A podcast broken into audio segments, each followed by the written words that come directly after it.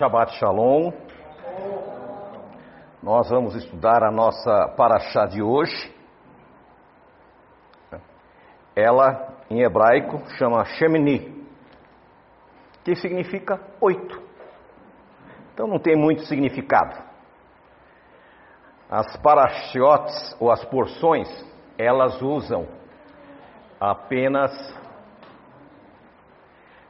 os primeiros, as primeiras letras, as primeiras palavras do texto.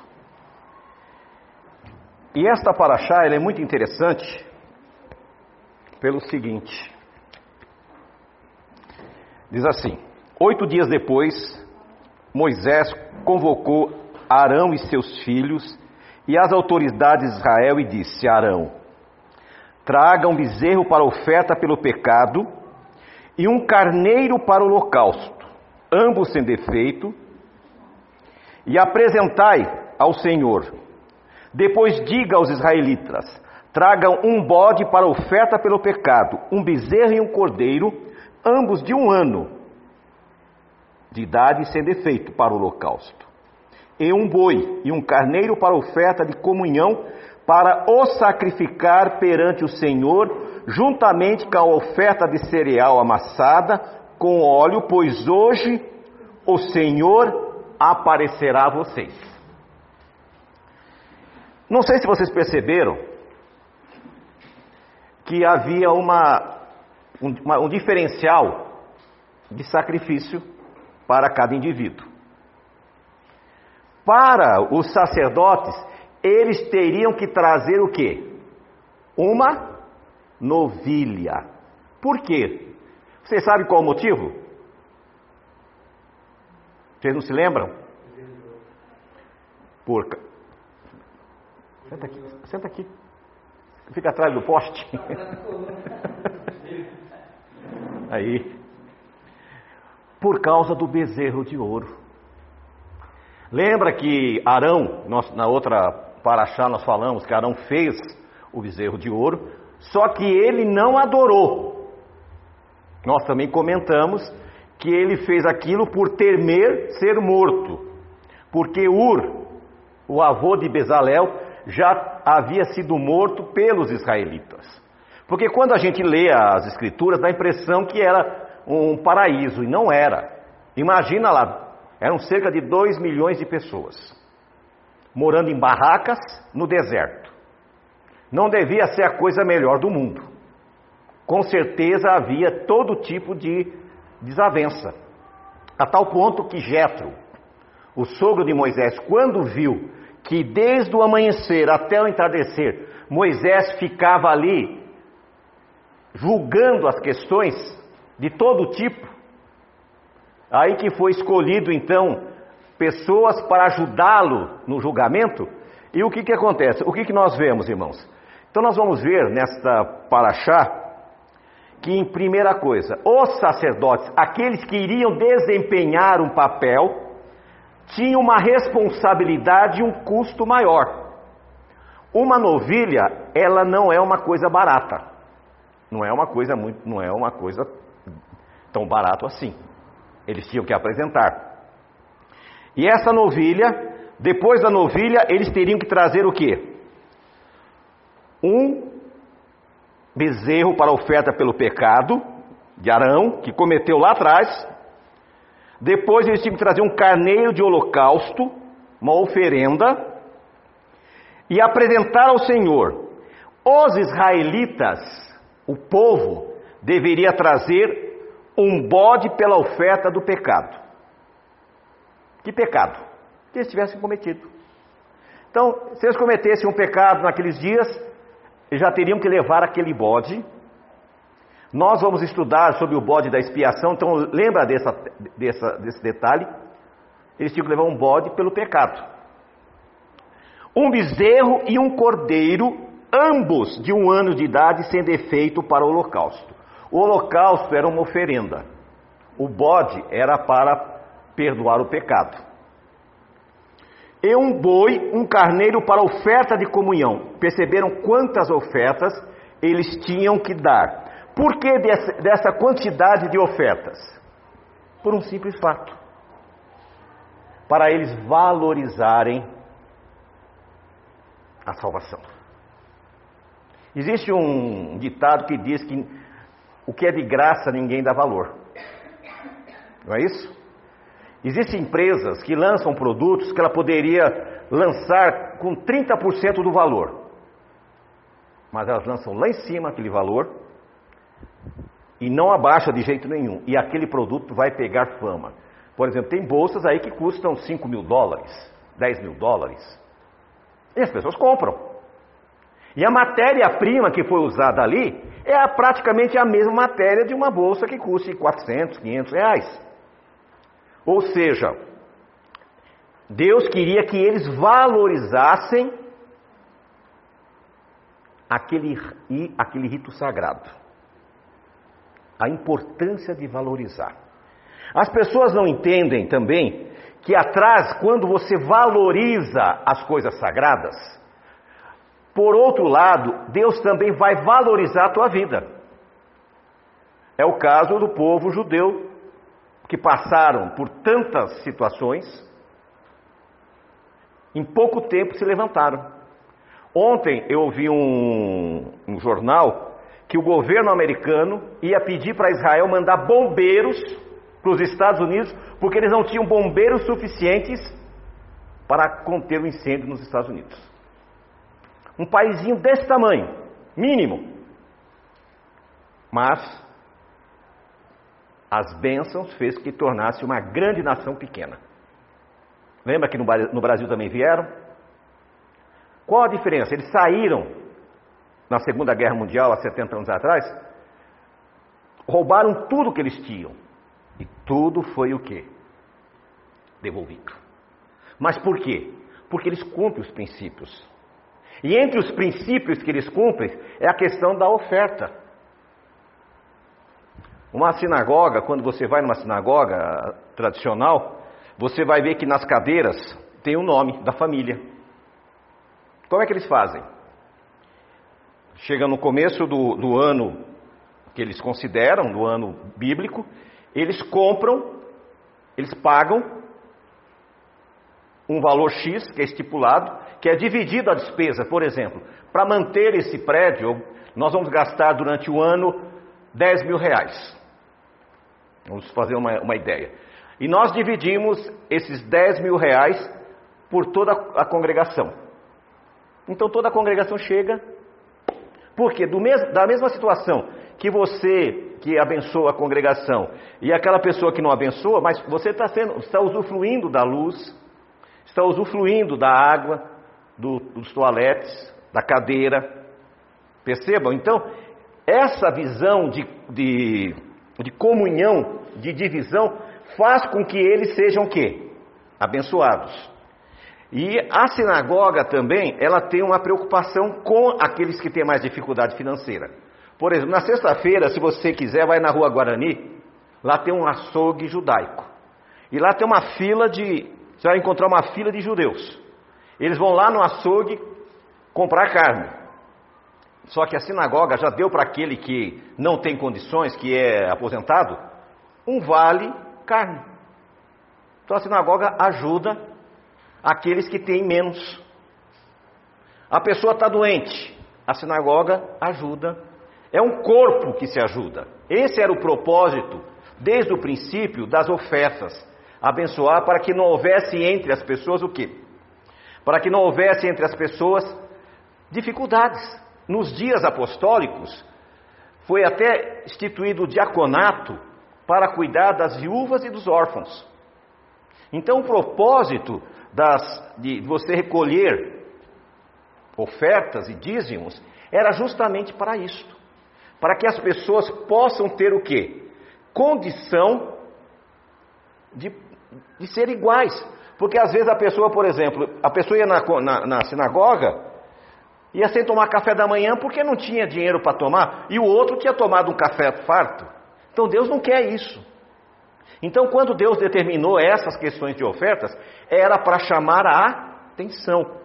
Outra coisa, na semana passada, vocês lembram que nós começamos, começava com bezerro e terminava com um punhado de, de farinha de trigo? Por que aquilo? Se eu não, se eu não tenho recursos para ofertar a Deus um bezerro, mas um punhado de trigo eu tenho. E Deus aceita do mesmo jeito. Então é isso que nós temos que começar a entender. O segredo do povo judeu era justamente o que? A liberalidade. Em Malaquias, você não encontrar em lugar algum na Bíblia onde diz assim: me prove. E ali diz: provai-me nisso, diz o Senhor. Se eu não vou abrir as portas dos céus e não vos derramar uma bênção sem medida. Então é o único momento em que você pode provar a Deus. Então nós não podemos abandonar a Bíblia. Outra coisa, nós não podemos julgar a nossa fé pela fé das pessoas que estão aí fora. Sabe? Eu, esses dias, ouvi um fato de um padre que está com um problema, acho que de. Lá, lá, em Minas aí. E o valor arrecadado deles era 2 bilhões. Que os católicos, eles doam, e muito. O mundo evangélico é o mais miserável. 50% dos evangélicos não devolvem nada. E a outros 50% devolve aquilo que ele acha que é certo. Não faça isso. Obedeça o que a Bíblia fala. Faz uma prova com Deus.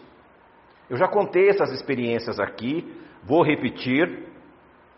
Eu tinha um amigo, eu tinha 19 anos. Com 19 anos, eu trabalhava numa empresa, eu era encarregado de almoxarifado, ganhava um saláriozinho pequeno.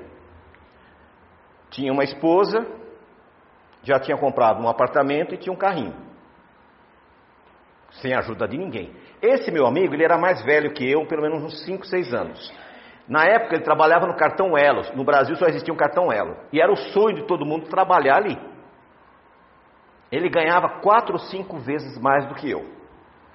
E ele chegava e perguntava: Como é que você consegue ter essas coisas? Eu não consigo comprar nada, eu pago aluguel. Aí eu sempre falando, mas você é fiel. Como? Eu, o que eu ganho não dá para pagar minhas contas, você está maluco? E aí foi a nossa conversa, até que um dia, e ele não pertencia à igreja que eu pertencia, ele era batista. E ele, tro, ele, to, ele foi a única pessoa que até hoje eu vi no mundo tocar, nunca mais eu vi, eram quatro gaitas, uma em cima da outra. Assim, era uma coisa linda, sabe? O som era maravilhoso, era um músico excepcional. Só que ele vivia com dificuldade. Até que um dia ele decidiu cumprir a palavra na igreja que ele frequentava. E ele chegou, nós pegávamos o trem todo dia em Quitaúna ali de manhã, no mesmo horário. E ele chegou e disse: Olha, minha mulher vai me matar. Mas por quê? Porque eu devolvi o dízimo. Ué, por que ela matar? Porque era o dinheiro do aluguel. Falei, mas você confia em Deus? E eu não estaria falando uma, uma besteira, inventando uma história na presença do Senhor. Falei, você confia em Deus? Ele disse, confia, eu confio, mas. Não, se você confia ou não confia? Confio, então Deus vai prover. Tudo bem. Saiu. Aí ficou, nos desencontramos nos, nos horários dos trens, ficamos umas duas semanas eu até brinquei com os amigos, acho que a mulher dele matou ele, porque ele não veio mais trabalhar. Passou um dia, ele me, me chamou, olá, olá, eu falei, lá vem ele, vai me xingar, vai brigar comigo. Você não sabe o que aconteceu? Eu falei, não, não sei, mas conta pra mim. Falou, rapaz, você não vai acreditar. Falei, então nem conta. Se eu não vou acreditar, nem conta. Não, mas vou contar. Eu peguei o trem naquele dia e desci lá no Brás.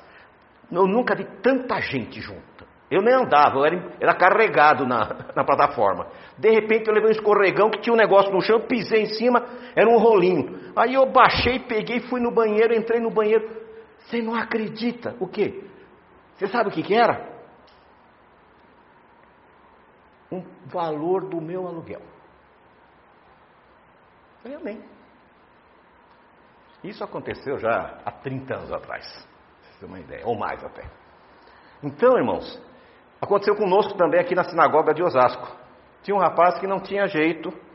Ele dizia, mas eu não consigo. Eu falei, mas faz uma, faz uma experiência com Deus, vê se funciona. Porque se, se não funcionar, porque Deus mentiu, Deus te enganou. Aí o que, que eu fiz? Falei, Traz a oferta. Aí ele trouxe colocou. Eu peguei a oferta dele, chamei o tesoureiro, falei, devolve para ele. O tesoureiro foi lá e devolveu. Mas o que, que, é isso? Falei, você não pode roubar a Deus, mas eu posso te abençoar. A partir daquele dia a vida dele mudou, ele nunca mais teve problemas nesse aspecto. Então nós precisamos entender que quando a gente estuda uma porção da Paraxá, é para a gente entender os, os princípios que Deus quer colocar na nossa vida. E o que Deus está nos livrando de um problema. Existem várias situações que, que às vezes a gente fica muito chateado com alguma coisa que aconteceu, é que Deus está nos livrando de um problema maior. Às vezes, perda financeira, perda de uma amizade, ou seja, algumas coisas, algumas perdas, às vezes são ganhos na nossa vida. Mas nós não podemos deixar de ser fiéis. Então você viu aqui que no começo havia, era uma quantidade enorme e as pessoas tinham que se virar. Não era Israel, não era os dois milhões levar uma. Não. Cada família tinha que levar a sua oferta para apresentar. E a Bíblia, diz, a Bíblia diz: ninguém se apresente diante de mim de mãos vazias. Porque o que Deus espera do ser humano é a gratidão. Qual é o sentimento que mais nos machuca? Não é a ingratidão? A gente se esforça, se sacrifica por uma pessoa, por um filho, por um genro, né? e o, o miserável é ingrato, né? E aí, mas não é um caso do meu genro, né? é, isso aqui é apenas, entendeu? É apenas, é, um, é apenas um exemplo, entendeu? entendeu? Ele não é ingrato, mas é miserável. Aí o que, acontece? Não, ele é. Não, confundi. Não, deixa quieto, não vamos mexer com isso. Continua, vamos continuar, continuar. É brincadeira, é brincadeira só para quebrar o gelo. E aí o que, que acontece? A ingratidão é muito grande do ser humano. E a pessoa só recorre a Deus quando já a vaca foi para o brejo. Desculpe, quando não tem mais o que fazer, corre para Deus. Não é assim, irmãos. Né? Como eu tenho ensinado a vocês, o cofrinho é para você colocar, você vai, vai orar, coloca aquilo ali como uma gratidão a Deus. Deus não está preocupado com o seu valor, porque Deus não precisa do seu valor. Por exemplo, aqui em São Paulo, tem uma congregação, uma sinagoga, que teve um judeu que lhe deu o prédio para o rabino lá. O rabino é amigo meu, de quatro andares. Ele chegou e deu de presente. Então Deus, quando quer, Ele faz o que Ele quer. Deus é dono do, do ouro e da prata. Ele não precisa das nossas quinquilharias, mas Ele precisa da sua gratidão. E a sua gratidão não tem valor. Se a sua gratidão é um centavo, para Deus é um milhão. Agora, se a sua ingratidão é um milhão, para Deus não vale nada. Lembra da farinha, do punhado de farinha? Deus recebia aquele punhado da mesma forma que recebia a novilha. Porque Deus é Senhor do universo. Deus não se preocupa com isso. Então é importante, muito importante, nós termos essa compreensão. Outro detalhe, a Paraxá vai falar sobre fogo estranho. Não existe ainda uma especificação o que aconteceu com os filhos de Arão. Não existe. Diz que eles levaram fogo estranho na presença do Senhor. Então não sou eu que vou inventar esse fogo, que fogo que era. Alguma coisa eles fizeram de errado. E o que aconteceu com os dois filhos? Foram fulminados na presença de Deus.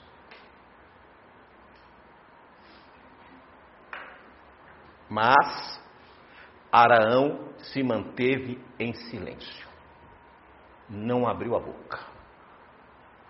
Lembra de Isaías 53?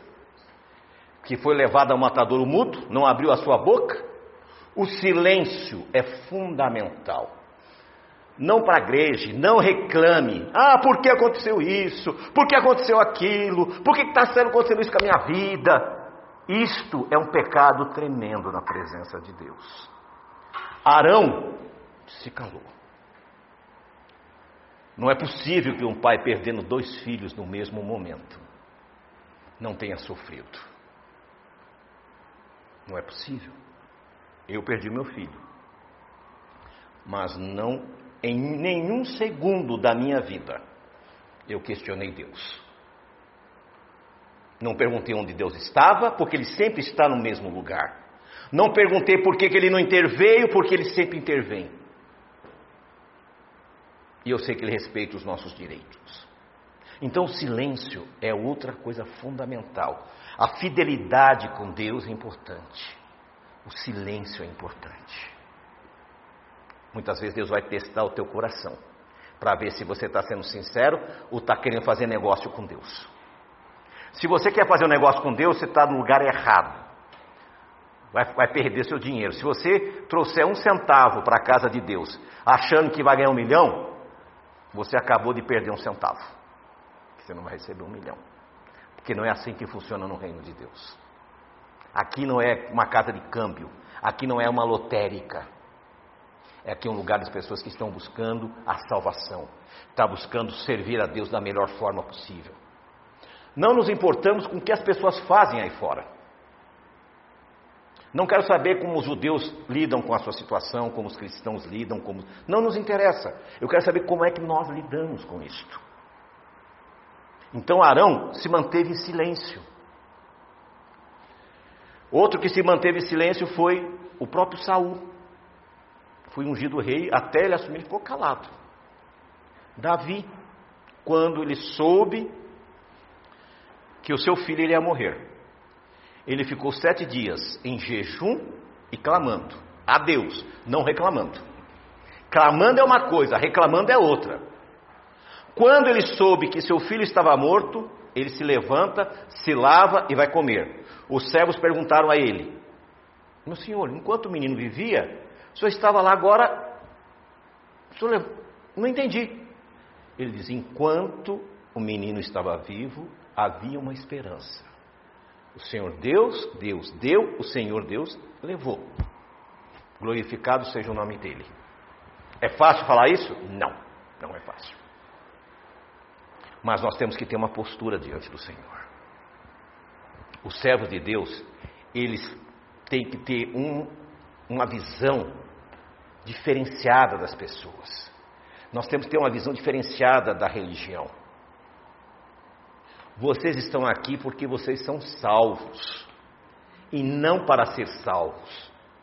Porque se vocês não, se você veio aqui para ser salvo, não sei se vai dar certo. Porque quem escolheu você foi Deus. Quem trouxe e colocou você nesse banco foi Deus. E se você saiu desse banco, também foi Deus que tirou. Deus, ele é supremo, ele faz tudo o que ele acha o que deve ser feito. Não é nós que decidimos. Não é nós que escolhemos. A vontade de Deus é que deve prevalecer em tudo. E é isso que as pessoas não entendem. Nós temos que ser completos. E a Paraxá também, na primeira parte que nós falamos, nós estamos falando sobre as ofertas. Da segunda parte, nós falamos do silêncio de Arão. E do silêncio de quem? De Moisés. Eram sobrinhos de Moisés. Você vê algum momento Moisés questionando a Deus? Poxa Deus, não entendi essa. Era meu sobrinho, por que o senhor me avisou? Nós temos que aprender a respeitar Deus. É o que as pessoas não sabem fazer. Elas tratam Deus como se fosse um menino de recado. Tratam Deus de uma maneira errada. Moisés também não questiona. E nós vamos entrar numa parte interessante que eu é a parte que mais eu vou trabalhar hoje, que está no capítulo 11. O capítulo 11 fala de animais puros e impuros. Levítico, capítulo 11. Disse o Senhor a Moisés a Arão: Digam aos israelitas de todos os animais que vivem na terra, este são os que vocês poderão comer. Quem disse aos israelitas? Deus. Ele disse: Estes são os animais que vocês poderão comer. Quem determinou? Deus. Aí ele vai começar a dar uma sequência. Qualquer animal que tenha casco fendido e dividido em duas unhas e que rumina. Então, nós podemos comer que tipo de animal? Que, como é que é o animal que a gente pode comer? Que tem o casco fendido em dois, né? O cavalo não tem, é uma unha só, não é isso? O casco fendido em dois e que rumina. O que, que é ruminar? Ele fica mastigando a comida, regurgitando. A vaca, ela come, vai, vai, volta, ele fica ali até dar total aproveitamento à alimentação. Então, qualquer animal que tiver a, o casco fendido e ruminando, este vos será permitido comer. Esse é o animal considerado limpo. Quais são os animais que são assim? Que a gente conhece no dia nosso dia a dia, né? O boi, cabrito, carneiro, o, o veado. Esses animais, o veado, hã? Esses animais são permitidos, por quê? Porque eles têm a unha fendida e ruminam. O porco não tem a unha fendida, mas não rumina. Ele engole. Ele não rumina. O coelho tem os dedinhos assim, né? Só que ele fica ruindo. Ele rumina, mas não tem a unha fendida. Então, o coelho não pode por este motivo. Então, Deus foi bem claro e específico. Ele sabe o que faz bem ao nosso organismo, ele sabe o que o nosso organismo vai conseguir digerir, e ele sabe aquele que não deve ser feito. No versículo 9 diz assim: De todas as criaturas que vivem nas águas do mar e dos rios, vocês poderão comer todas as que possuem barbatanas e escamas. Acho que não precisa explicar, né? Tem que ter escama e a barbatana. Esse pode se comer. Tem peixe de couro, não se pode comer. Quais são os peixes que não se pode comer? O cação, o bagre, aquele que tem no Rio Amazonas, como é? O pintado? Acho que é pintado. O pintado. Esses animais não se pode comer. Mar, né? E os frutos do mar, né, que são camarão, ostras, polvo, esses aí. Só do mar e do rio, aqueles que têm as escamas, você tem que tirar as escamas, e a barbatana. Por quê? Simples. Lá no. Principalmente em Mato Grosso existe uma doença na Amazônia chamada fogo selvagem. Vocês já ouviram falar? Já viu? Já conhece ou não? Como é que é essa doença? Assim, e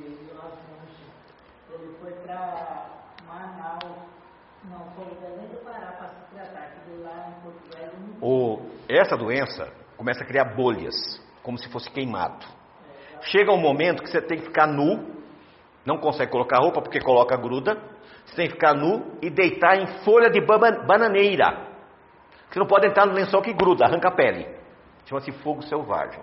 O que causa essa doença? O peixe de couro.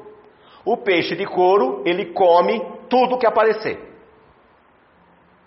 E não consegue expelir, porque é couro. O de barbatana também come o que aparece, mas sai pelas barbatanas, sai pelas escamas. Então ele come e sai. O de couro não. Aí o que, que acontece? Você vai e vai comê-lo. E a doença está ali, e você passa para você essa doença. É como eu comentei sobre a questão da máscara, tem essa discussão tremenda sobre a máscara. Quando você respira, vem todo tipo de vírus e bactérias. Tudo que você possa imaginar. Vem para cá.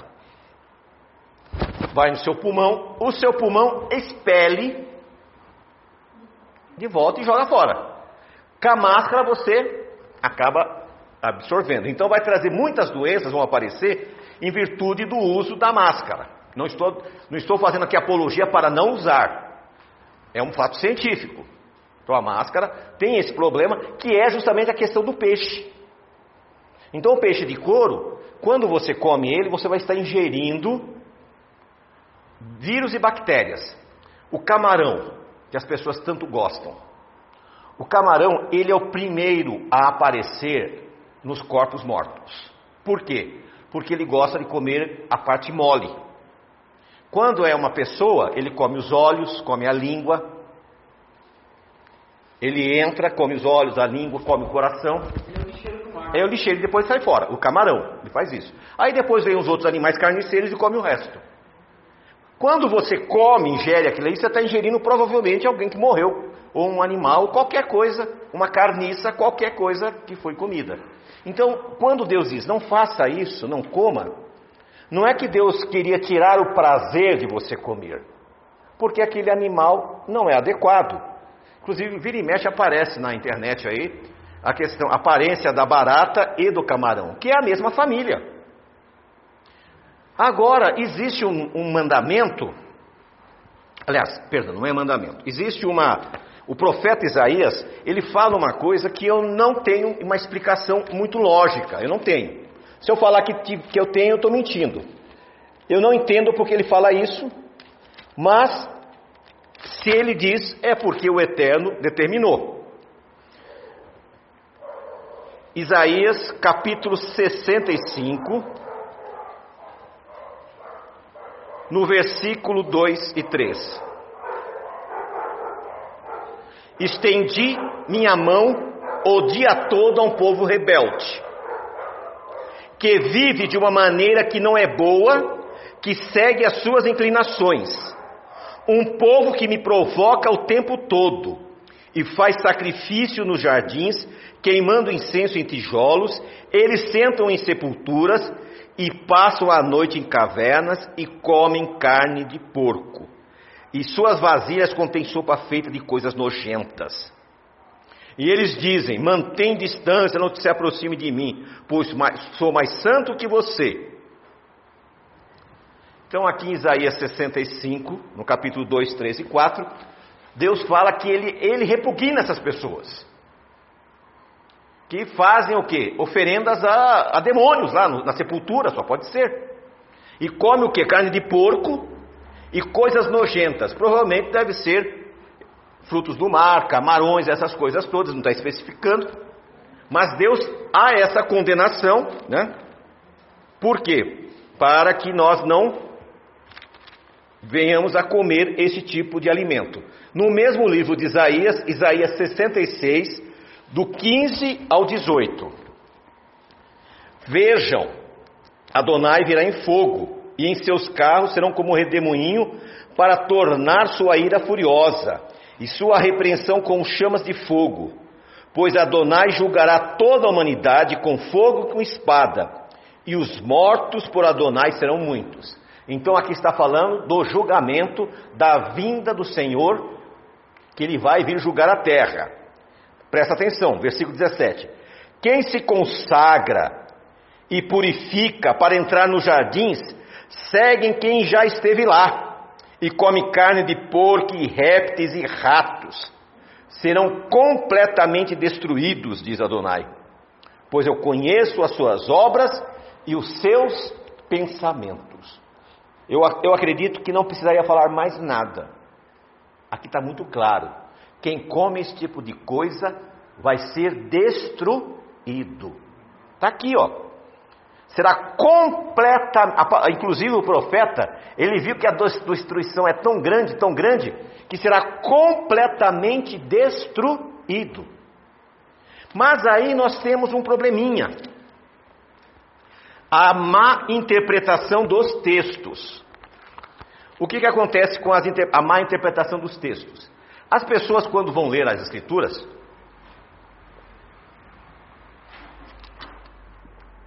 elas leem a Bíblia de uma forma errada. Primeiro, capítulo e versículo foi colocado na Idade Média.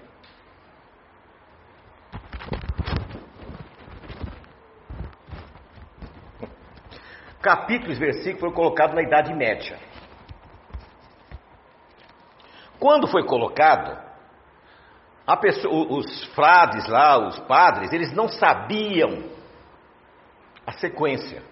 Quando a gente está estudando a Paraxá, você percebe que nem todas elas começam no versículo 1.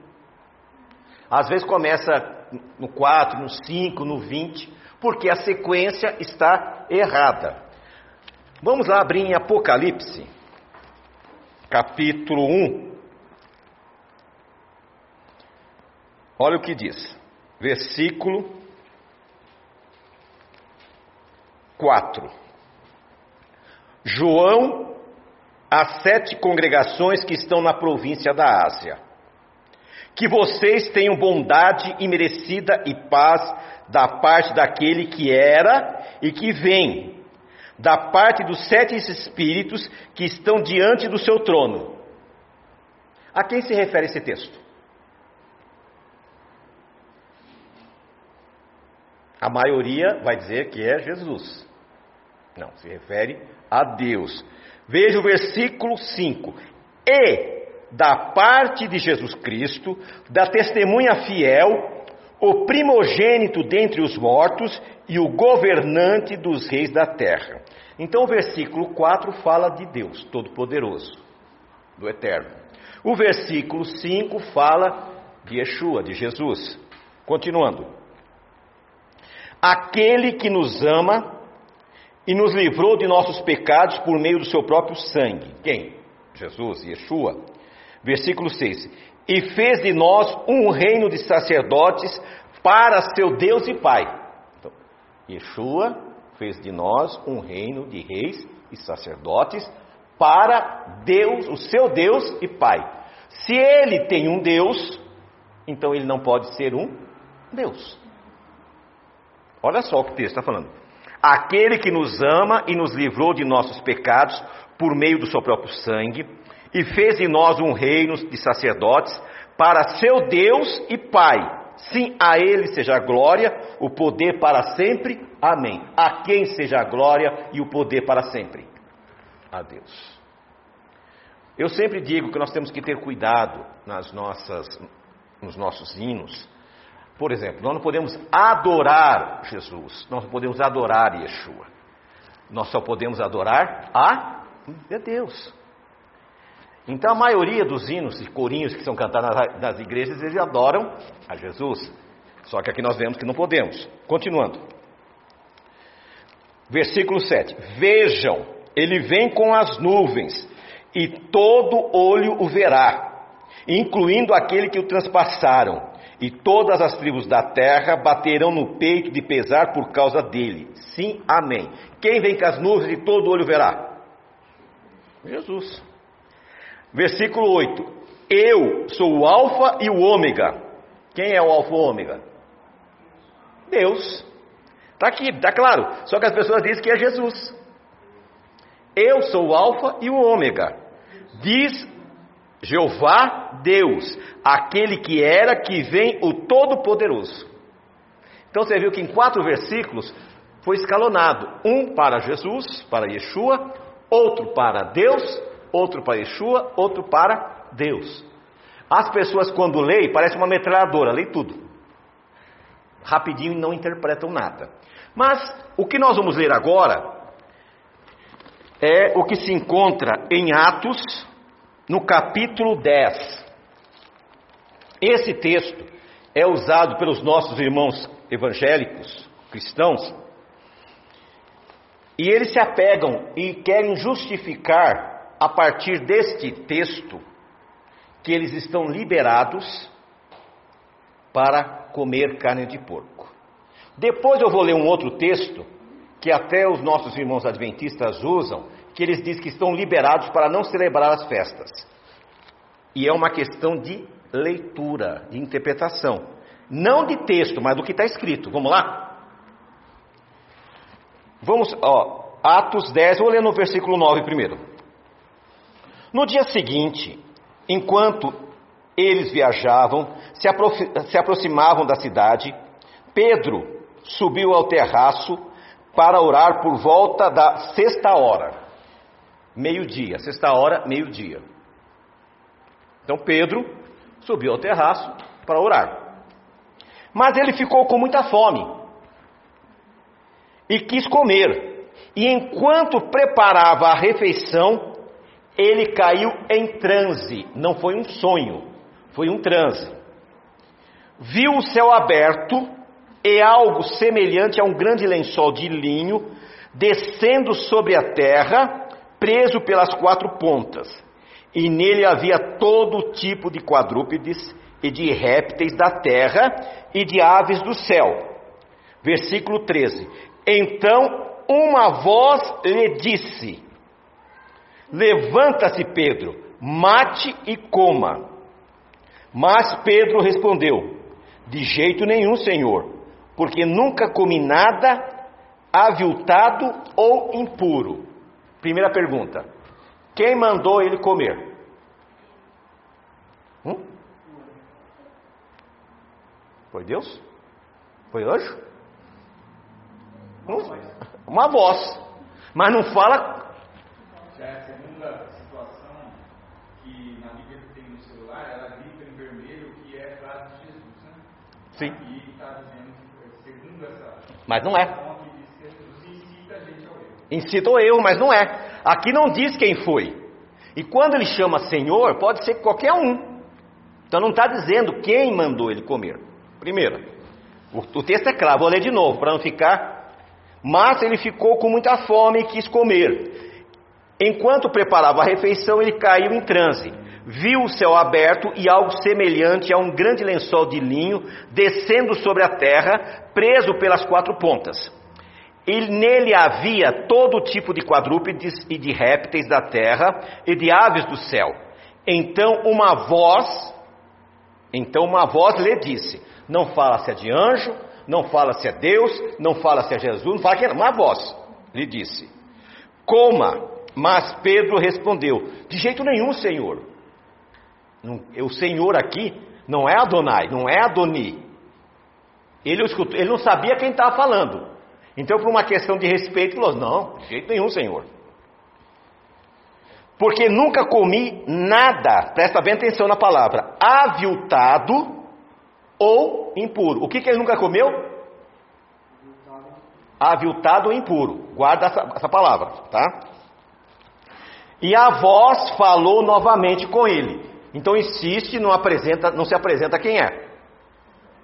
E pela segunda vez, pare de chamar de impuras as coisas que Deus purificou. Agora aparece Deus. Então a voz está dizendo: ó, não chame de impuro as coisas que Deus purificou. Mas não está falando que coisa. Vamos continuar a leitura. Isso ocorreu pela terceira vez e imediatamente o lençol foi recolhido ao céu. Ele tinha tido o quê? Uma visão, ele estava em transe. Ele não sabia, ele viu, teve aquela visão. Pedro estava perplexo, perguntando-se o que poderia significar a visão que ele havia tido. Então ele não sabia o significado. Enquanto isso, os homens enviados por Cornélio, quem era Cornélio? Era um oficial romano, um gentil. Perguntaram, perguntaram onde era a casa de Simão e ficaram parados no portão. Eles chamaram e perguntaram se Simão, conhecido como Pedro, estava hospedado ali. Pedro ainda estava refletindo sobre a visão quando o Espírito disse: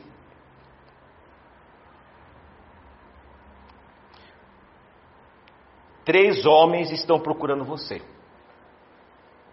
Levanta-te, então desça e vá com eles sem hesitar, porque eu os enviei. Ele estava ali pasmo. O que, que significa aquilo? Aí ele escuta a voz.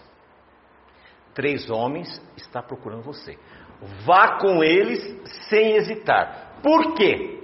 Vai ter a resposta no texto. Quando nós lemos o texto completo, nós vamos achar a resposta.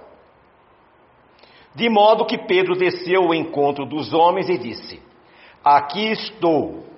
Sou eu quem vocês estão procurando. E por que estão aqui? Disseram Cornélio, oficial do exército, homem justo e temente a Deus, de quem toda a nação dos judeus fala bem, recebeu instruções divinas por meio de um anjo para chamar o Senhor à casa dele, a fim de ouvir que o Senhor tem a dizer. Assim Pedro os convidou para entrar e lhes deu hospedagem. Então chegou os três homens, Pedro os recebeu, que não era comum um judeu receber pessoas não judias na sua casa, porque havia sido autorizado pelo anjo, ok? Passaram uma noite com ele. No dia seguinte, levantou-se e foi com eles, e alguns dos irmãos de Chope o acompanharam. No outro dia, ele entrou em Cesareia. Cornélio, naturalmente, os estava esperando e havia reunido seus parentes e amigos íntimos. Quando Pedro entrou, Cornélio foi ao seu encontro, se prostrou aos seus pés e lhe prestou homenagem. Mas Pedro levantou e dizendo: Fique de pé, eu sou apenas um homem. Versículo 27. Enquanto conversava com ele, entrou e encontrou muitas pessoas reunidas. Ele lhes disse: Vocês bem sabem, prestem bem atenção agora, ó, versículo 28 aí, presta atenção.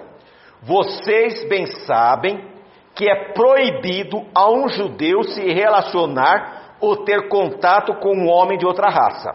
Ponto. Aonde está escrito isso na Bíblia?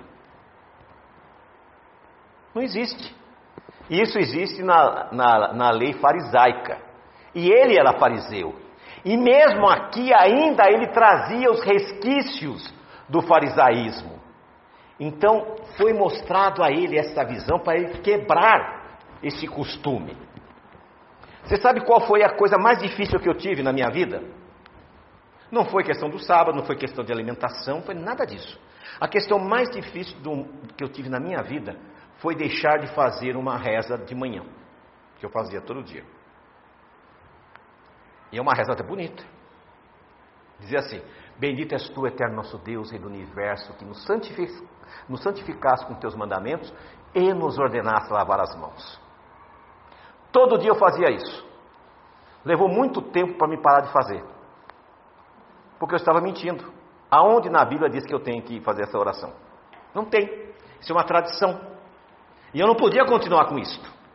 Foi muito mais difícil eu deixar de fazer essa oração do que os outros mandamentos, porque eu estava tão bitolado nisso e não tem. Da mesma forma que Pedro estava tão bitolado com essa questão de separar gentil de judeu, que ele fala isso na continuidade, na continuidade do versículo 28. Contudo, Deus me mostrou que eu não devo chamar nenhum homem de aviltado e impuro. Lembra? A visão foi para mostrar questão que o homem, porque o judeu via no, no gentil um, um ser impuro, um ser aviltado. Então, quando você lê a Bíblia, ela por si só te dá a resposta. Você não precisa buscar uma resposta de homens. Por isso vi sem nenhum objetivo quando fui chamado e agora pergunto por que me mandaram chamar. Aí Cornélio vai explicar. Percebe, irmãos?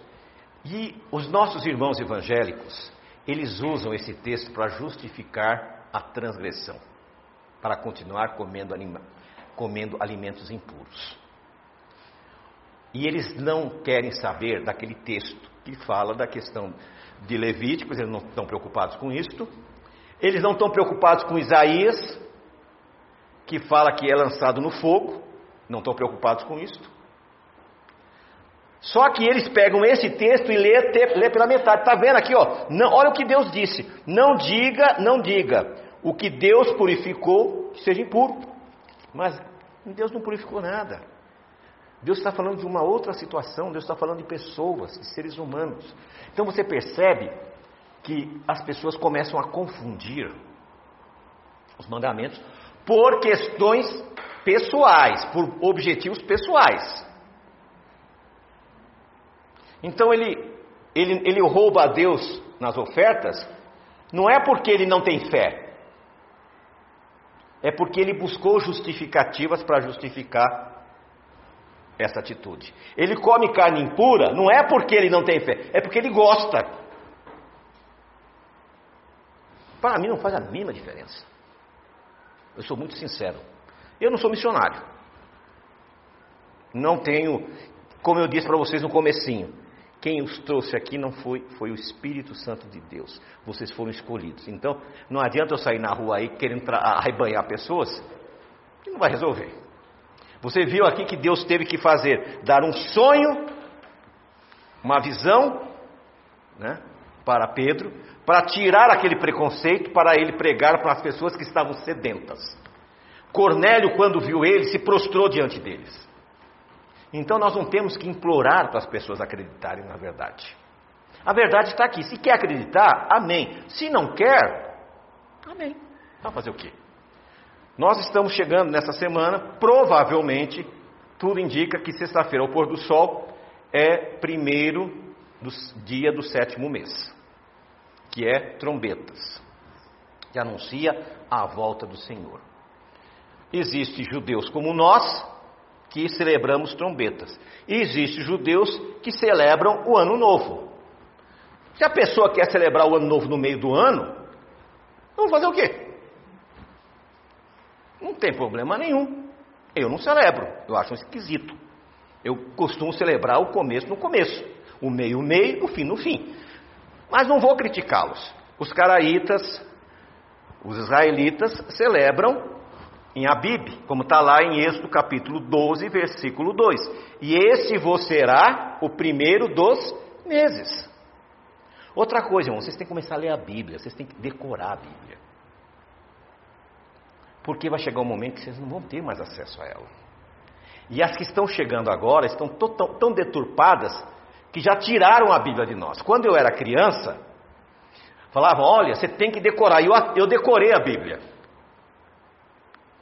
Hoje eles estão tirando a Bíblia de nós, sabe como? Como o nosso irmão Guido falou. Induzindo os textos, modificando os textos. Vai chegar uma hora em que a Bíblia está totalmente deturpada. Por exemplo, uma tradução é, que todo mundo gosta, inclusive essa Torá é baseada nela, mas a Torá não deu para mexer muito, é a NVI. A NVI, ela é, foi é, editada pela uma editora americana que edita livros satânicos, livros pornográficos. É uma editora que ela comprou o direito de fazer a tradução. E ela contratou quem ela quis para fazer a tradução.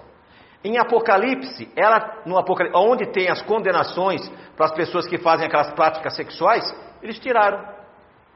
Não tem. Se você tiver uma NVI, vai lá, dá uma olhadinha lá, não tem.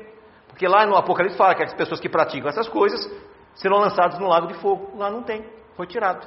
Ou seja, a Bíblia está sendo tirada. Então, quando nós estudamos aqui a Paraxá, é para você fixar na sua mente e começar. Ah, mas eu não consigo. Você consegue, é importante você ter isso. Porque vai chegar uma hora que nós não vamos ter mais. E aí, que que a gente, como que a gente vai saber o que é verdade e o que é mentira? Em Colossenses, no capítulo 2, no versículo 16, Diz assim: Ninguém vos julgue por causa de comida, bebida, lua nova ou sábado. Tudo isso são sombras, mas o corpo é do Messias. O texto é esse. Então existem os nossos irmãos adventistas, em especial, eles usam esse texto e os evangélicos também. Os adventistas usam porque eles guardam só o sétimo dia. Eles não guardam as festas bíblicas. E ele está dizendo, está vendo aqui, ó, não é para guardar. Os evangélicos dizem, não, tá vendo? Não é para guardar. Não. Espera um pouquinho. O texto diz: ninguém vos julgue, porque você pratica isso. É o contrário. Percebe a interpretação equivocada? Pois não. A tradução certa é, é são todas as coisas que hão de vir. Hão de vir. Algumas traduções traduzem que haveriam. Haveriam. É hão. Foi muito bem colocado. Futuro. Futuro. Então, Ninguém pode julgar a gente, porque nós celebramos trombetas, celebramos Yom Kippur, celebramos tabernáculos, celebramos Shavuot, é, fazemos o sacrifício de peça, celebramos Hamatzot. Ninguém nos julgue, porque nós estamos obedecendo. Só que as pessoas pegam os textos e distorcem para a sua própria perdição. Hoje eu consigo entender o que Yeshua disse. Onde tiver dois ou três em meu nome, ali eu estarei. Se tiver uma grande multidão, eu me assusto, porque está indo contra a palavra. Porque as pessoas que realmente querem a salvação são muito poucas. A maioria das pessoas estão indo nas igrejas, nas sinagogas. E nas sinagogas é pior ainda. Porque o complexo de vira-lata que as pessoas têm, não estou xingando ninguém. A palavra complexo de vira-lata é o seguinte: o indivíduo, ele nasceu no Brasil e ele acha que não tem laços. Não, o Brasil não, não, manteve o que acontecia na Europa, por exemplo, na, na Ásia, no Oriente, que as pessoas tinham uma tradição familiar. Aqui a maioria das pessoas não sabe o nome do, do avô. Aliás, nem do pai, né? Hoje está numa situação que a maioria das pessoas não sabe nem o nome do pai. Quanto mais do avô, do bisavô, do tataravô.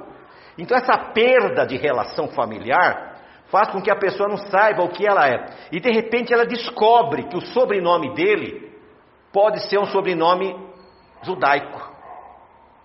E aí ele não quer obedecer à Torá, ele quer ser judeu. Mas por que ele quer ser judeu? Ele não quer ser judeu da época da, da Segunda Guerra Mundial. Aquele não. Ali eu não quero ser não. Mas porque ele vê que os judeus são bem-sucedidos e ele acha que se ele criar esse personagem, ele vai ser o quê? Ele acha que se ele criar esse personagem, ele vai alcançar aqueles benefícios. É uma questão psicológica. Aí o que, que acontece? Ele, primeira coisa que ele faz, ele, ele, ele entra numa congregação qualquer. Ele adota um sobrenome ou um nome, e normalmente ele pega os, os piores nomes possíveis, o nome mais complicado possível. Né? Porque ele quer criar uma nova, isso é uma crise de identidade, ele quer criar uma identidade nova. Só que aí o tempo vai passando. Tá? O tempo vai passando. E o que, que vai acontecer? As coisas não vão acontecer naturalmente. E aquilo vai frustrando. E aquilo vai fazer com que ele vá se afastando do caminho do Senhor. E ao invés de ele um, um, tornar-se um servo integral, ou ele abandona o Messias, abandona o Senhor Yeshua, ou ele abandona a própria fé como aconteceu com muitos. E isso eu conheço demais. Por isso, irmãos, que eu digo para você: você não precisa se fantasiar de judeu. Você não precisa adotar um nome. Seja feliz pelo seu nome. Quando o teu pai colocou o, nome, o seu nome, ele tinha um propósito. Agradeça por ele, honre ele por esse motivo. Ah, não, mas eu quero chamar Yurranã Ben Naftali Abraão da, da Silva. Sabe, tudo bem, pode, você coloca o apelido que você quiser. Mas isso aí é uma fraqueza mental. Você não precisa ter essa falta de identidade. Deus te fez perfeito, Deus te escolheu. Ele olha na multidão e sabe onde você está. Porque o brilho do Messias está em você. Porque você resolveu escolher Ele como seu Messias. Escolher a Deus como teu Salvador. Não olhe para trás. A história da, da, mulher de Ló é muito interessante, porque a Bíblia é muito é um relato, mas é um relato assim um pouco estranho. Porque diz que ela virou uma estátua de sal porque ela olhou, não foi isso? Abraão também não olhou e não virou. A palavra entre olhar ir ou voltar é muito parecida. Provavelmente, o que aconteceu? Ela lembrou que esqueceu alguma coisa. Como a gente quando sai rapidinho, né? Ou oh, esqueci não sei o que. Aí corre para pegar. E o anjo disse: Não volte. E ela foi e ela perdeu a sua vida. Muitas vezes as pessoas perdem a sua vida porque olham para trás. Irmãos, o que passou, passou. Deus nos faz uma nova criatura hoje a partir de hoje, seja uma nova criatura. Você não é obrigado a seguir as regras dos homens. Você não é obrigado a seguir uma religião que é imposta de cima para baixo. Você, foi, você está salvo. Há dois mil anos, a morte de Yeshua não foi em vão. Ele morreu para que você fosse salvo. Então não rejeite essa salvação. E o que fazer? Está em Apocalipse capítulo 14, versículo 12. Ali aparece todo tipo de palavra, porque eu não sei qual a palavra certa. Tenha paciência, a sabedoria, eu prefiro usar a sabedoria. Aqui está a sabedoria dos santos, os que guardam os mandamentos de Deus e têm a fé de Jesus. É isso, amor.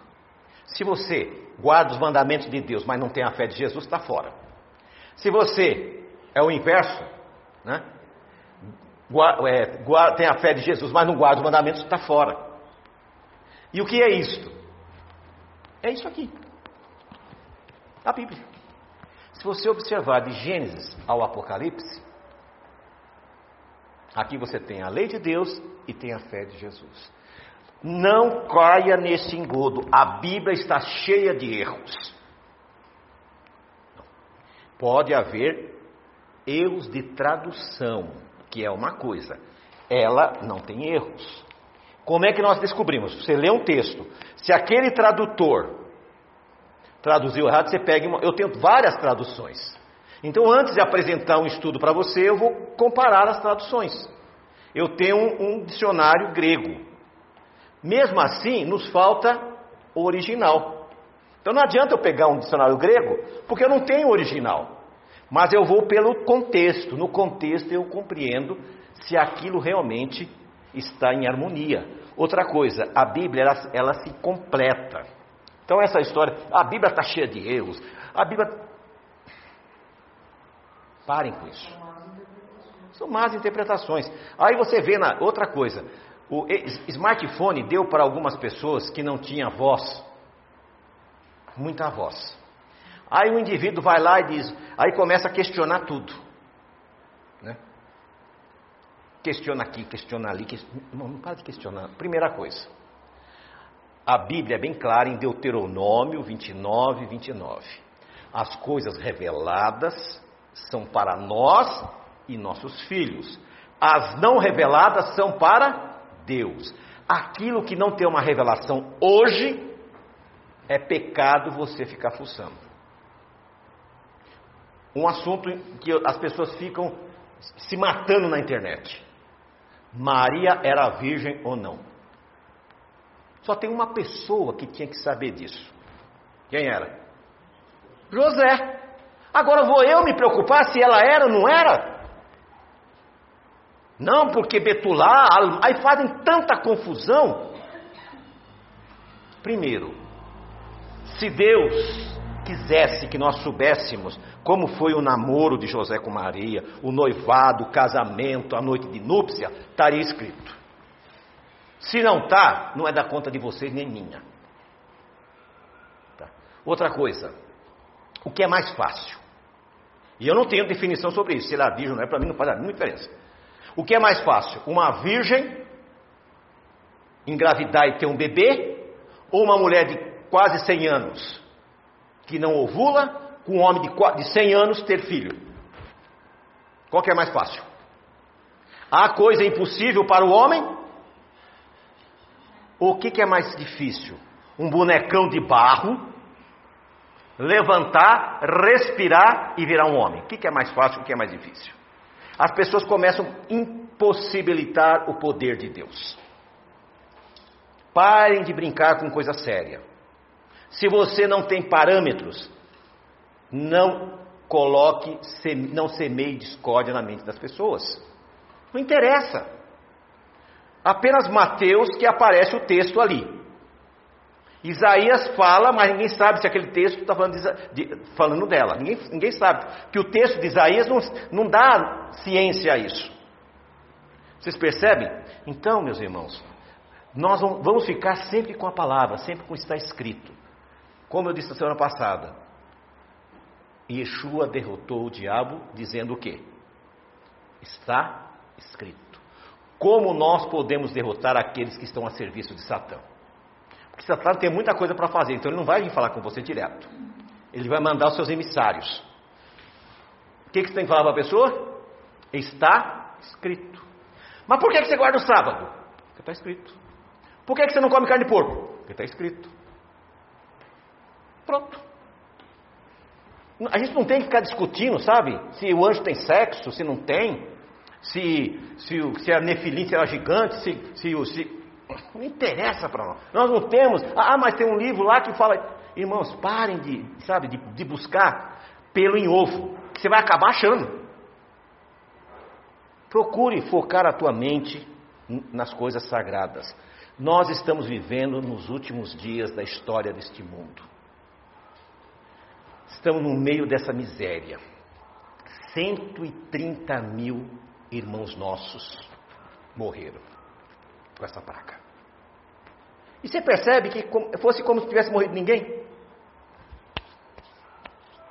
A metade da cidade de Cotia, se pegar, a cidade tem que ter uns 300 mil, praticamente metade da cidade de Cotia morreu dessa praga e ninguém. É como se não acontecesse nada. Isso é apenas o princípio das dores.